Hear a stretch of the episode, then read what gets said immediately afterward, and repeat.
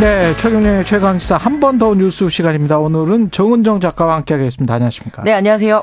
예, 무궁화호 탈선 때문에 어제 이 사고 보도를 이야기하고 뭐 어느 정도 정비가 됐는 줄 알았더니 그게 아니더라고요. 이게 예, 보니까 거의 대책이 무대책에 가까웠더라고요. 예. 어제 월요일 아침에 저녁까지 아침부터 저녁까지 출퇴근 대란이 일어났습니다.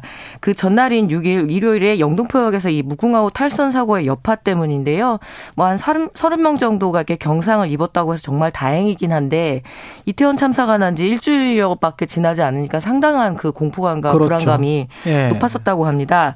그런데 이렇게 그 다음 날이 또 바로 월요일이잖아요. 안 그래도 이 혼란스러운 그 출퇴근 시간에 이 무궁화호를 비롯해서 전철 운행에 차질이 빚어져 지방으로 이동을 해야 되는 승객들은 물론 그리고 출근을 해야 되는 시민들도 굉장히 큰 고충을 겪었습니다.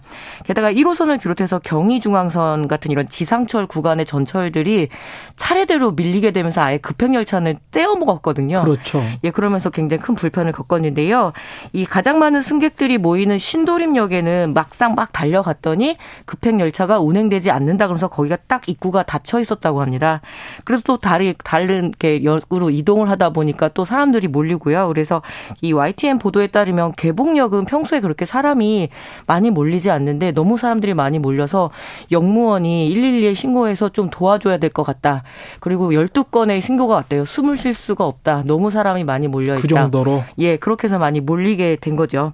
그래서 이번에 뭐 사고도 사고도 문제지만 그 뒷수습이 너무 미진해서 더 큰 사고로 이어질까 이게 정말 더 큰 걱정이었거든요. 네, 열차가 과거에는 뭐 한 5분 단위로 왔다면 지금 뭐 10분이나 15분 정도 늦춰져 가지고 이렇게 된 거죠. 네 네. 예. 게다가 서울시는 어제 8시 27분에서야 긴급 재난 문자로 지하철 지연 운행을 공지를 했는데요.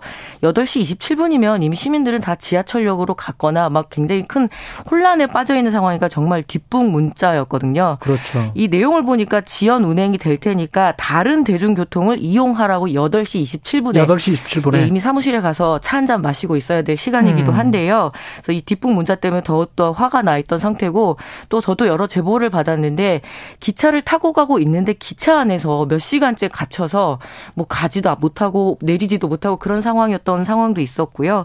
그래서 이 안내 방송에서도 탈선 때문이고 상당히 지연이 된다라고는 하지만 처음에는 15분 정도 지연된다라고 이렇게 서울역 전광판에 떴다가 막상 지나다 보면 15분이 30분 되고 30분이 1시간 되고 그러니까 승객들이 그리고 시민들이 더 대책을 못 세우게 된 거죠. 빨리 연락이 왔으면 빨리 고속터미널로라도 달려가서 다른 대체 수단을 마련했을 텐데 음. 예, 어제 그래서 그런 집단 지각 사태부터 해서 미팅 취소까지 상당히 분노가 일었다 이런 이야기들이 있는데요. 예. 예. 사고 수습도 제대로 안 됐고 그 다음에 이제 알림 공지도 제대로 못했다. 네. 이게 왜 이렇게 열차 사고가 지금 자주 일어나잖아요. 예, 뭐 당연히 정비 인력 부족의 문제라고 하는데요. 2019년에 코레일은 외부 회계법인에 의뢰를 해서 적정 인력에 대한 진단을 받은 적이 있습니다. 예. 이때 정비 인력이 무려 1,668명이 더 필요하다라는 진단을 받았는데요.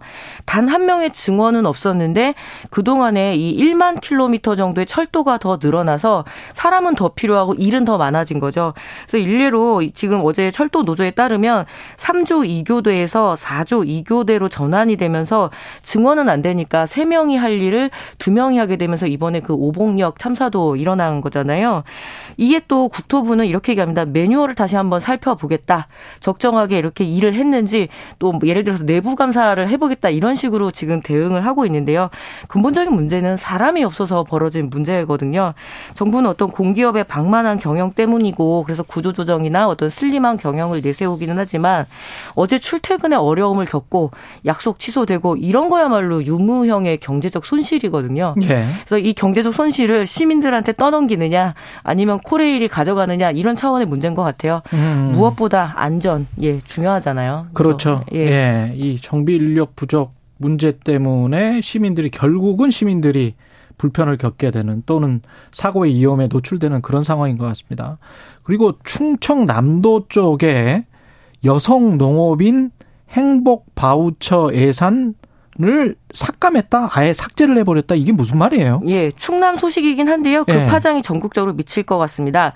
충청남도 김태흠 도지사가 여성 농업인에게 1년에 20만 원 정도 제공되는 행복 바우처 예산 58억을 전액 삭감하기로 해서 지금 여성 농민들이 상당히 분노에 차 있습니다. 예, 농업인 중에서도 여성 농업인이 네. 좀 희귀하니까 어, 희격그리고 이렇게 여성 농업인들 같은 경우에는 밭에서 일을 하고 와서 집으로 오잖아요. 가사분담. 예, 그럼 다시 집으로 출근하는 삶을 살게 됩니다. 그러네요. 그러니까 워낙 그 사회적 경제적 위치가 취약하고 그래서 여성 농업인들에게 어떤 복지 차원으로 제공되던 게 여성 농업인 바우처 행복 바우처인데요. 이 1년에 20만 원? 네, 1년에 20만 원입니다. 뭐 지자체마다 조금 다르긴 한데 10만 원에서 20만 원 사이에 한 달에 2만 원도 안 되네. 예, 바우처가 제공이 되고 여성 예. 농업인들에게 특정해서 제공하는 뭐 유일하다고 할 수 있죠. 여성 농업인들을 이렇게 할 수 있는 그 복지 제도였는데 뭐 이걸로 미용실도 가고 책도 사서 읽고 또 식료품도 구매할 수 있었다는 점에서는 그러네요. 지역 경제 활성화 예. 예.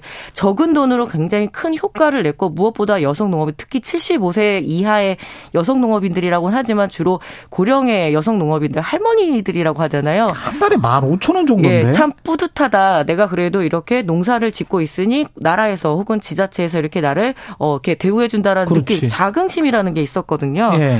근데 이게 결국 연간 58억 정도의 예산입니다. 음. 이 부분을 지금 어제 충청도 충청남도만 예. 예. 예. 충청남도에서 삭제를 하겠다고 나서면 또 다른 지자체들도 영향을 받을 텐데요.